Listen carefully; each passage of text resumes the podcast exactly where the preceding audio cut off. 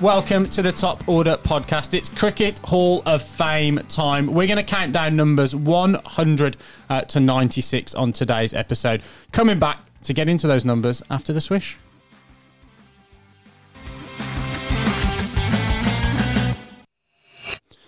So, Baldy, just to set the scene, we're going to count down our second episode in terms of our top 100 Test cricketers of all time, uh, aka the Hall of Fame. We have had some production meetings about this, and we're going to put six minutes on the clock for each player. Um, listeners may hear the audible iPhone alarm going off at that six minutes. It's going to be my role um, to cut us off so that we are time boxed on these. Otherwise, yeah, we'll be crapping on about people for far too long.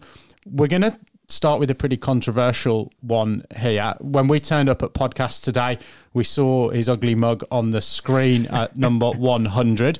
Um, so without further ado, I'm going to stick six minutes on the clock and you can talk about this geezer.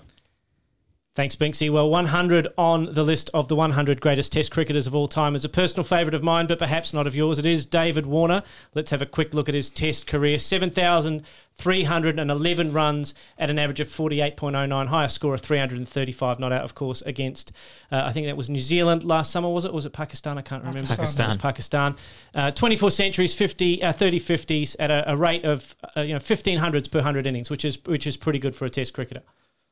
Oh, look, my favourite David Warner uh, memory, uh, certainly as a New Zealand fan, is his first Test 100, uh, which uh, happened at Hobart in 2011, which actually, in, in fairness to him, was, I think, the moment that I kind of realised – oh, this guy can actually play Test cricket because I think when you know when we think about that Test, the grass was just it was just mm. the greenest pitch you'll, you've seen in, in a long, long time. And when when he first came into the game, he'd obviously come straight from T Twenty cricket into um, into the Australian side before he before he'd even played first class cricket. Is that right? So he played international cricket uh, for Australia in T Twenties and one days before he'd played a, a game yeah. for New South Wales. But he had played a couple of games for New South Wales, I think. But before he made his Test debut. Yeah, but even still, it, it felt like he was one of those T20 cricketers, right? That he could just go out there and bash the ball around and that Test cricket was just above that, you know, that, that he's just going to get figured out in Test cricket and he's not going to be able to make his career. But look, he's as much as he frustrates me when I watch him,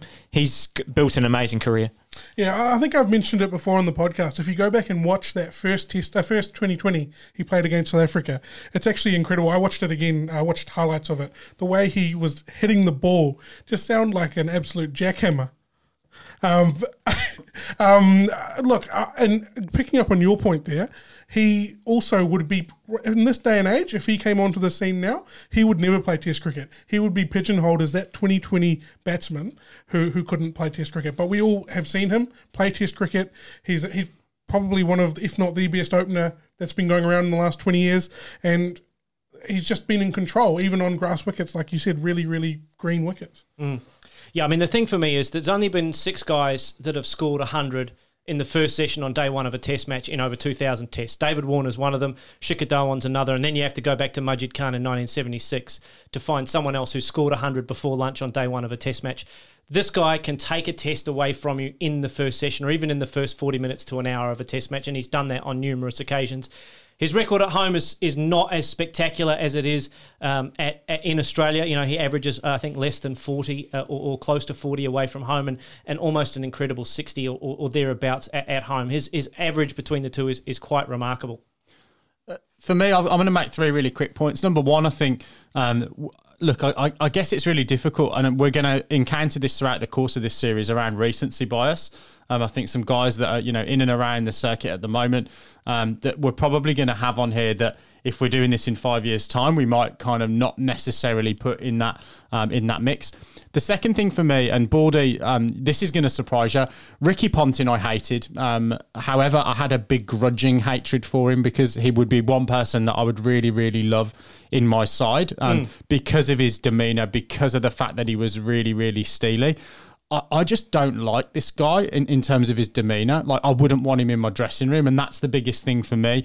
Um, not doubting his, um, you know, his ability, um, but that that's the thing that really, really rankles at me. And then we can't get away from that um, that controversy uh, that that's encountered him throughout his how, career. How much do you do you you know you mentioned last time in the preamble how you do regard that in terms of uh, their legacy and, and you're going to take all that into account. How much did you have to downgrade Warner for this you know the sandpaper incident and, and the other sort of things that bother people And about Stuart him? Broad's got him on toast as well. Let's just throw that in the mix. Absolutely. So that that speaks to his record away from home. Absolutely. The the Cape Town incident and the on-field controversy that has seemed to follow David Warner throughout the last five or six years of his career counts against his legacy in Test cricket. You know, if you're up against a guy who has a similar record to you but is a likable character or hasn't, you know, run afoul of the ICC or or his you know governing body in terms of his behaviour on the field or even you know the legality of what he was involved with in Cape Town, that counts against his legacy. So I've you know p- positive points for Warner a bunch of them. The big one for me, and I put minus 10 here, is controversy, and then another minus 10 for Cape Town. So it is uh, significant. Not 10 places, but it's a significant negative in terms of his overall legacy as a cricketer. But the other thing here is that he's not finished, right? He's probably got 100%. another three, four thousand runs in him. Yep. Um, and he's just going to fly up this list. He, he, he will, but he's going to have to be better than the guy ahead of him to get ahead of him because of those controversies, both on and off the field. Do you think he's liked in the Australian dressing room?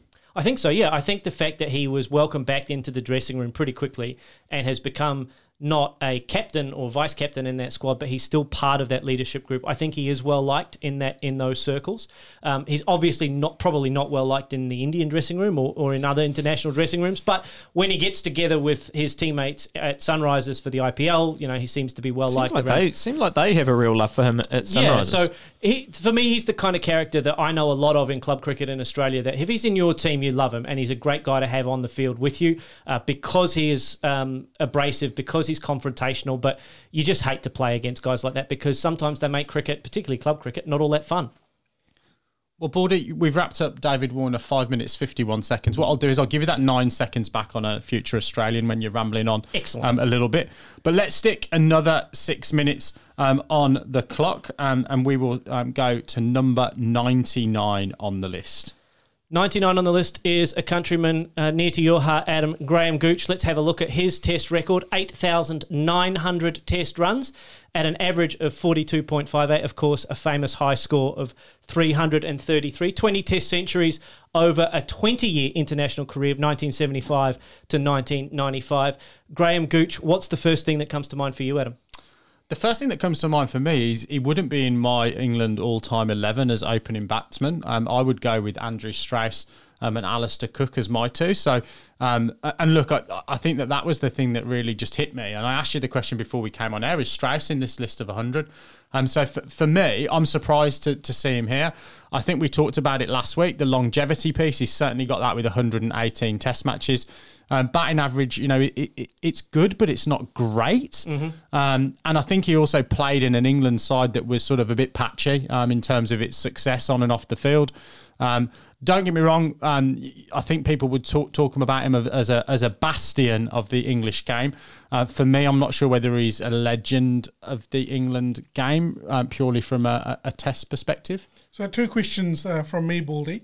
First one is: Does the fact he has a video game factor in to to this discussion? I But didn't al- actually know he had a video game, so yes, now it does. Is it a cricket video game? Yeah. He Yeah, moves okay. up. He Um, moves up point two of a spot. And also, how, how he's got very similar stats to to Mark Waugh. So Yep. how does he differentiate himself there? Well, Graham Gooch differenti- eh, differentiates himself in a couple of ways. One is degree of difficulty. It is much, much harder, in my view, to open the batting in England than it is to bat four in Australia, particularly as you're batting between Ponting and Steve Waugh, if you're Mark Waugh, for most of his career. Whereas Graham Gooch, if you have a look at that stat here, 40 players opened the batting for England over the course of Graham Gooch's career. Only two have a better average, and I think that was uh, Atherton and Vaughan, I think, um, had a better average, and only two batters had a higher average um, in that in that period than Gooch opening the batting. Only Sunil Gavaskar has, I think it was either more runs or more, wickets. runs. Yeah, only Sunil Gavaskar has more runs opening the batting in the in world cricket over that period of time. So, you know, the longevity for me in this particular example counted for a lot. Um, 20 years opening the batting in England, very difficult to do. Um, 8,900 runs at an average of 42 is probably maybe a point or two better than, than that because of the degree of difficulty. you've, you've kind of answered it for me that you've really put longevity, you know, to, to the fore here. And, and I think we, you know, this is a debate that we'll end up having quite a lot on, on a number of these players, probably in the, the, you know, 100 to 80 kind of range. Like how much do we, you know, qualify and, and really give value to that longevity over the, the you know real quality of their cricket because when I thought about Gooch, certainly I, I really kind of agreed with with Binksy. I mean, I only really caught the end of Gooch's career as a player, um, but you know, I just I just don't feel like he's one of the, the greats of the game, and um, I, I don't feel like he was necessarily a player who was the the best batter in the world at some point, or, mm. or even in that conversation. You know, how did you kind of reconcile with that? Or Binksy, do you want to jump in? Yeah, so the other thing for me, it did caught a little bit of controversy as well. So went yep. on a couple of rebel tours to South Africa. He did, yeah. Um, and I think if you look at some of the players that spoke about that, particularly there was a little bit of a leadership um, issue through the 80s. I, I, remember there was a T-shirt that you know said "I'm in charge," and it got swapped between both them, Gatting, Gower, Gooch, a whole bunch of others. We we had more captains than we had um, hot dinners. Hot dinners. Um, so he did caught a little bit of controversy with that as well. Yep. Um, look. I, yeah, I, I, remember him growing up, but i have got to be with Lippy here. He, he, he, doesn't feel like a great to me. He feels like a very good to me. Mm. I look, I would, I would absolutely agree with you uh, in in in that respect. But I think the thing that made me change my decision because I looked at Gooch a couple of times and went, actually, does he deserve to be in the list? And when I wrote the first iteration of my discussion and sent it to Stuart for editing, he came back and said, You're going to have to make a better case here because the one that you've made just doesn't cut it. So for me, it is really around longevity times degree of difficulty equals greatness in this particular scenario. Um, because if you're right, the average.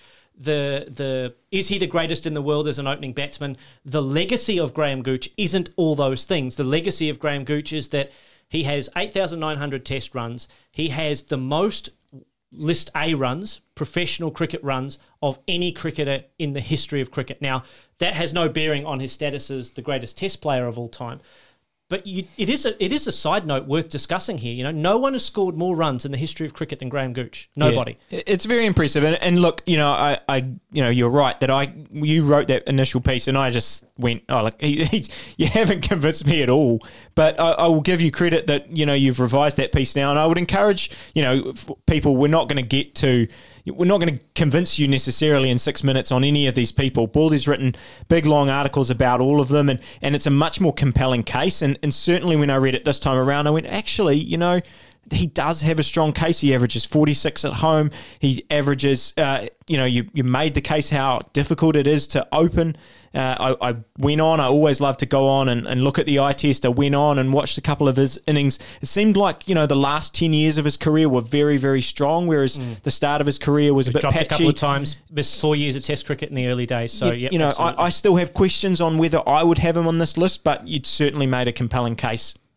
And that just about wraps up time for Graham Gooch as well as the buzzer um, goes off. I should point out, because I know that Baldy's parents listen to the podcast, this isn't um, gang up on Baldy through 100 cricketers. We'll um, uh, agree on one. I think uh, there's one that we'll agree on. Uh, in all seriousness, though, um, and Lippy made the point, there's a whole lot of supporting info on all of these guys. And we're just sitting here to, to really apply, I think, the eye test and to try and pick Baldy's um, stats apart. My mind is boggling at, you know, uh, what was it, destruction versus devastation times by longevity. Oh, longevity times degree of difficulty. I've been watching too much Olympics in the last few days. Yeah. So, so look, um, Baldy has done the stats. So I think w- when you look at this list, it, has got some science behind it, but um, we wouldn't be able to um, stretch to six minutes a person if we weren't allowed to disagree. Who have we got at number 98? 98 is a real interesting one for me. From longevity to peak performance, we move from Graham Gooch for England to Ian Bishop of the West Indies. Only the 43 test matches actually for Ian Bishop, 161, I think, test wickets from memory, 161 at an average of 24.27 and a strike rate of 52.2. If you have a look, uh, just the six five wicket innings in his career and no 10 wicket bags over 42 tests, but a great strike rate and a really, really good average. So, Baldy here, uh, you know, me, I just I went and looked at the stat. I mean, to be fair, I, I did not realise Ian Bishop was another one. I was like, oh, he's not in the top 100 cricketers. And then I looked at his stats and, and you just rattled them off. Great strike rate, great Uh, you know, great average. I really didn't realise, you know, how how good they were. That strike rate, by the way, top 24 in the in all of the players we considered, and his bowling average is 29th all time of those guys that were qualified for the Hall of Fame. How do those numbers compare to someone like Shane Bond? Bondy obviously less Test matches, I think, than than Bondi's 40. got the third um, best strike rate of all time. Yep. Um, but he's yeah. only he's only got 87 Test wickets. So you, I, I really wanted to make a case for Shane Bond, and I think we'll probably do a piece on Shane Bond at some point as a tribute to the career that he had for New Zealand because it is significant in the New Zealand context. But a lot of these guys just don't quite have enough wickets to get into that conversation. Ian Bishop with 161 barely gets on the radar for me, mm. but his strike rate and average is so compelling that I just had to make a case for him. It's one of those ones when you actually extrapolate it out a little bit, you're looking at, you know, 400, 450 wickets Yep. for 100 test matches, which, which, which is starting to get into some serious, serious, serious, serious numbers. Absolutely. And if you have a look at the three peaks that Ian Bishop goes through in his career, because he was injured a lot, when he was on song, he was taking wickets at an average of 18 at a strike rate of 40 odd, which is which is world class all time. And he had three separate peaks like that throughout his career. You can read them in the piece if you want to, listeners, uh, at toporderpodcast.com, uh, number 98. He, he when he was on song, he was a he, he was a world class bowler in a world class attack. But you know, I, I completely agree with that, and you certainly made your point strongly there. But you know, I, I tried to look for some comparable numbers. So we've got guys like Shoaib Akhtar, who has more wickets, similar average, better strike rate. You've got someone like Mitchell Stark, who has a, almost hundred more wickets, sim, you know, slightly better, uh, worse average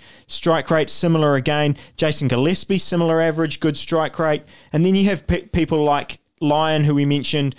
Chaminda Vas, Harbhajan, who have way more wickets and who haven't made this list.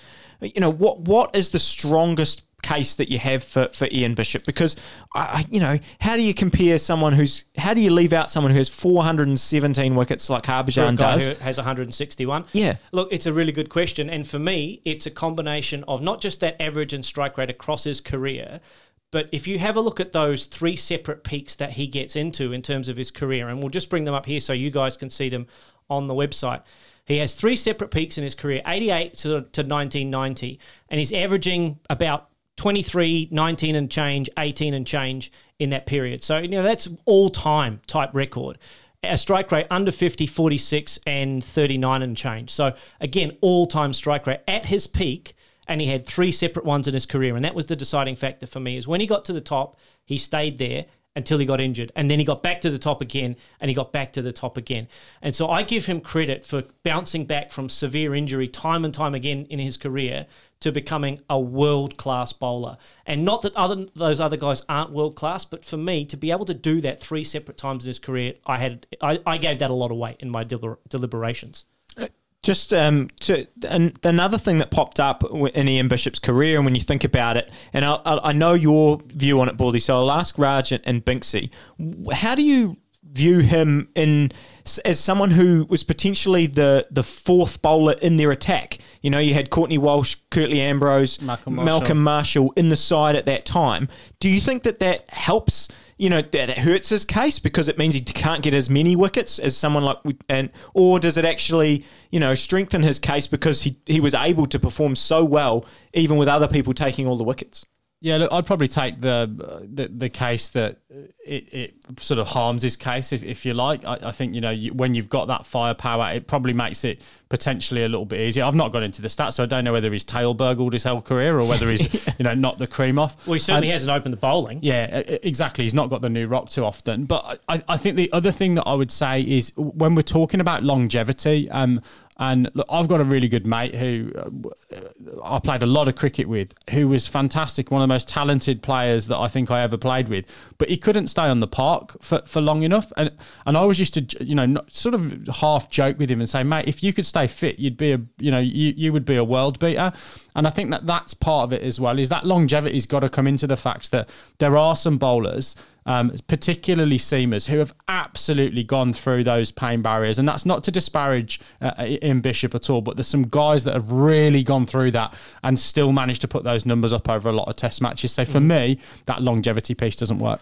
I, I I think it actually helps his case. Uh, I think that he, you, you look through history there's great Australian attacks, even that West Indian attack, they still shared the wickets around. It's not like they didn't get get shared around.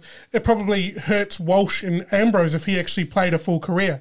you know, so I, I think I think that that helps his case. Bat bowling in a good unit. Look, I think we're probably going to have to agree to disagree on this one. I would still have him in my list, but I think he's at risk of dropping off potentially if someone like uh, Stark takes a few more wickets, and there are other bowlers there that are going to push for a case as well. So he's on there for now, but you know, watch this space for the next time around. And just so you can hear it there, we have got the timer. So Baldy has gone right to cue again, almost as if he's been uh, practicing with a hairbrush in front of his mirror. Um, talking of hairbrushes, let's get to number 97 with these beautiful curly locks. Six That- minutes on the clock. That is a terrific Barnett for number 97 on our list. David Gower uh, from England, left handed uh, top order player.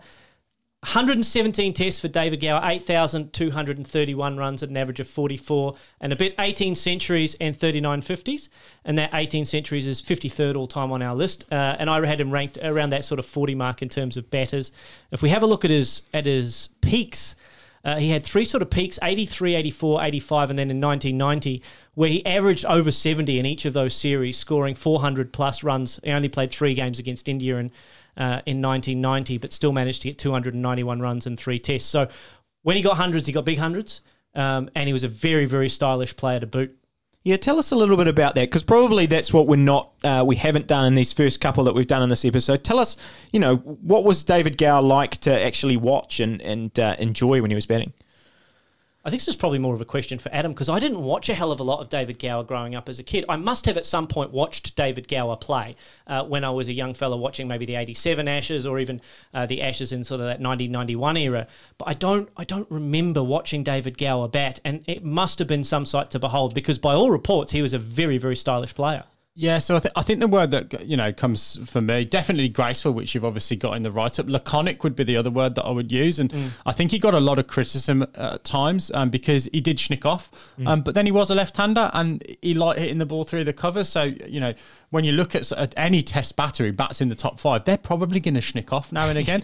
so he, he got a massive amount of criticism, I think, for almost seeming not to care but you can't play that many test matches, average that many runs, um, and then go on to commentate for years and years and years. And he was, you know, as stylish as a commentator as he was a, a left-handed batsman. Um, he cared deeply about the game. When he lost the captaincy, he was one of those guys with the t-shirts.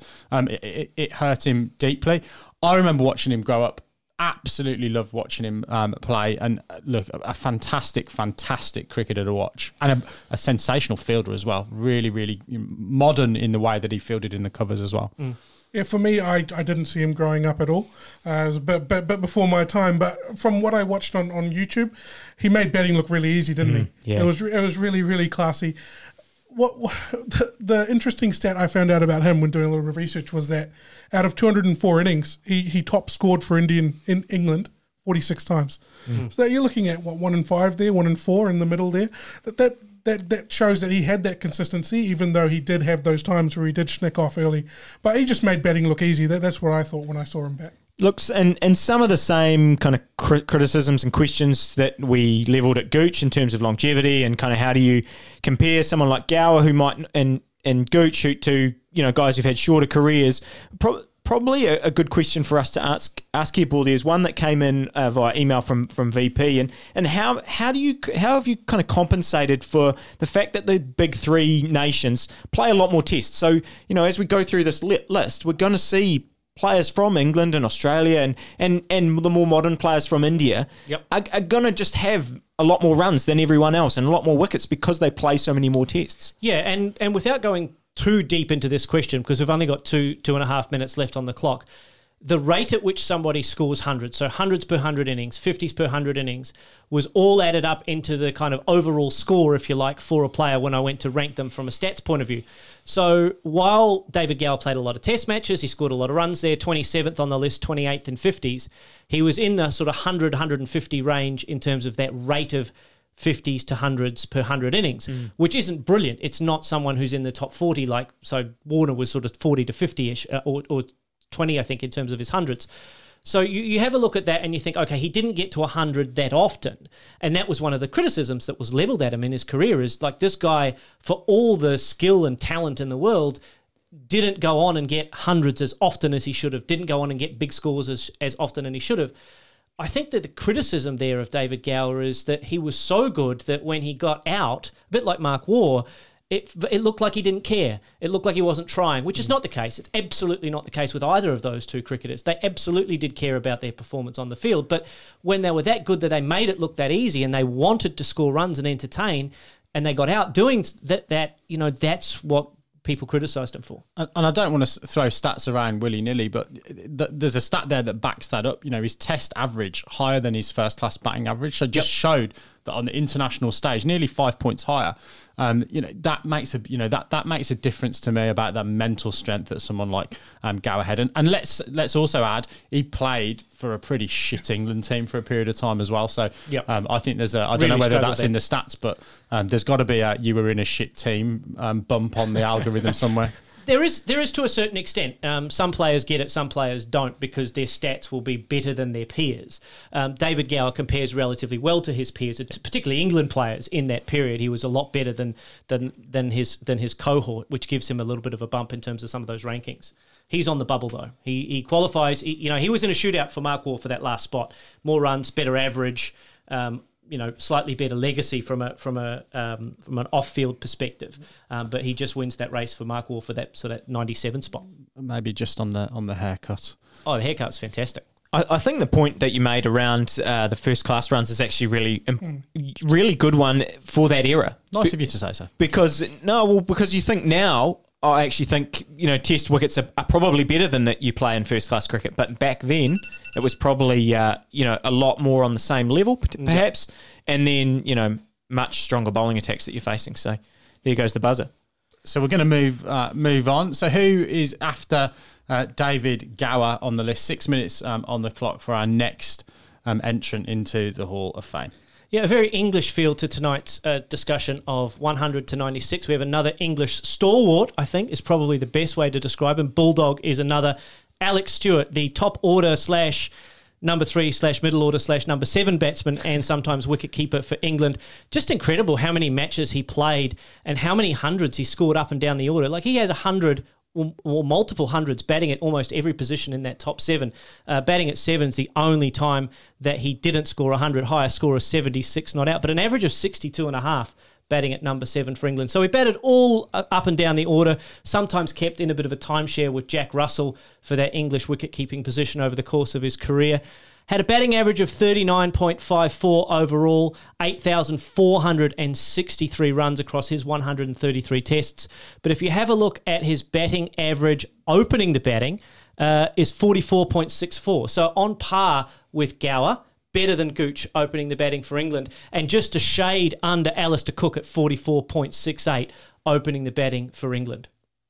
Yeah, look, what um, I'm most interested is in, with Stewart is sort of how much bump you gave to him for being a wicketkeeper, and and I guess you know in your your article you've got the stats about you know wicket keepers and and who've scored the most runs, and uh, it's I, I in my own head I'm been trying to struggle with the fact that like if he was a where do we rank that as a skill wicket keeping? Because you know if you're an all rounder, Very, very highly. well, that, but that's the thing, isn't it? Because if you're an all-rounder and you have an average of 35, you know, 30 with the ball and Ben Stokes is 38. yeah, wha- whatever, you know, that if you have if there's no plus or minus that you can really do as a as a wicket keeper and, and where, how do you you know, how have you managed to think about that in terms of your your rankings here?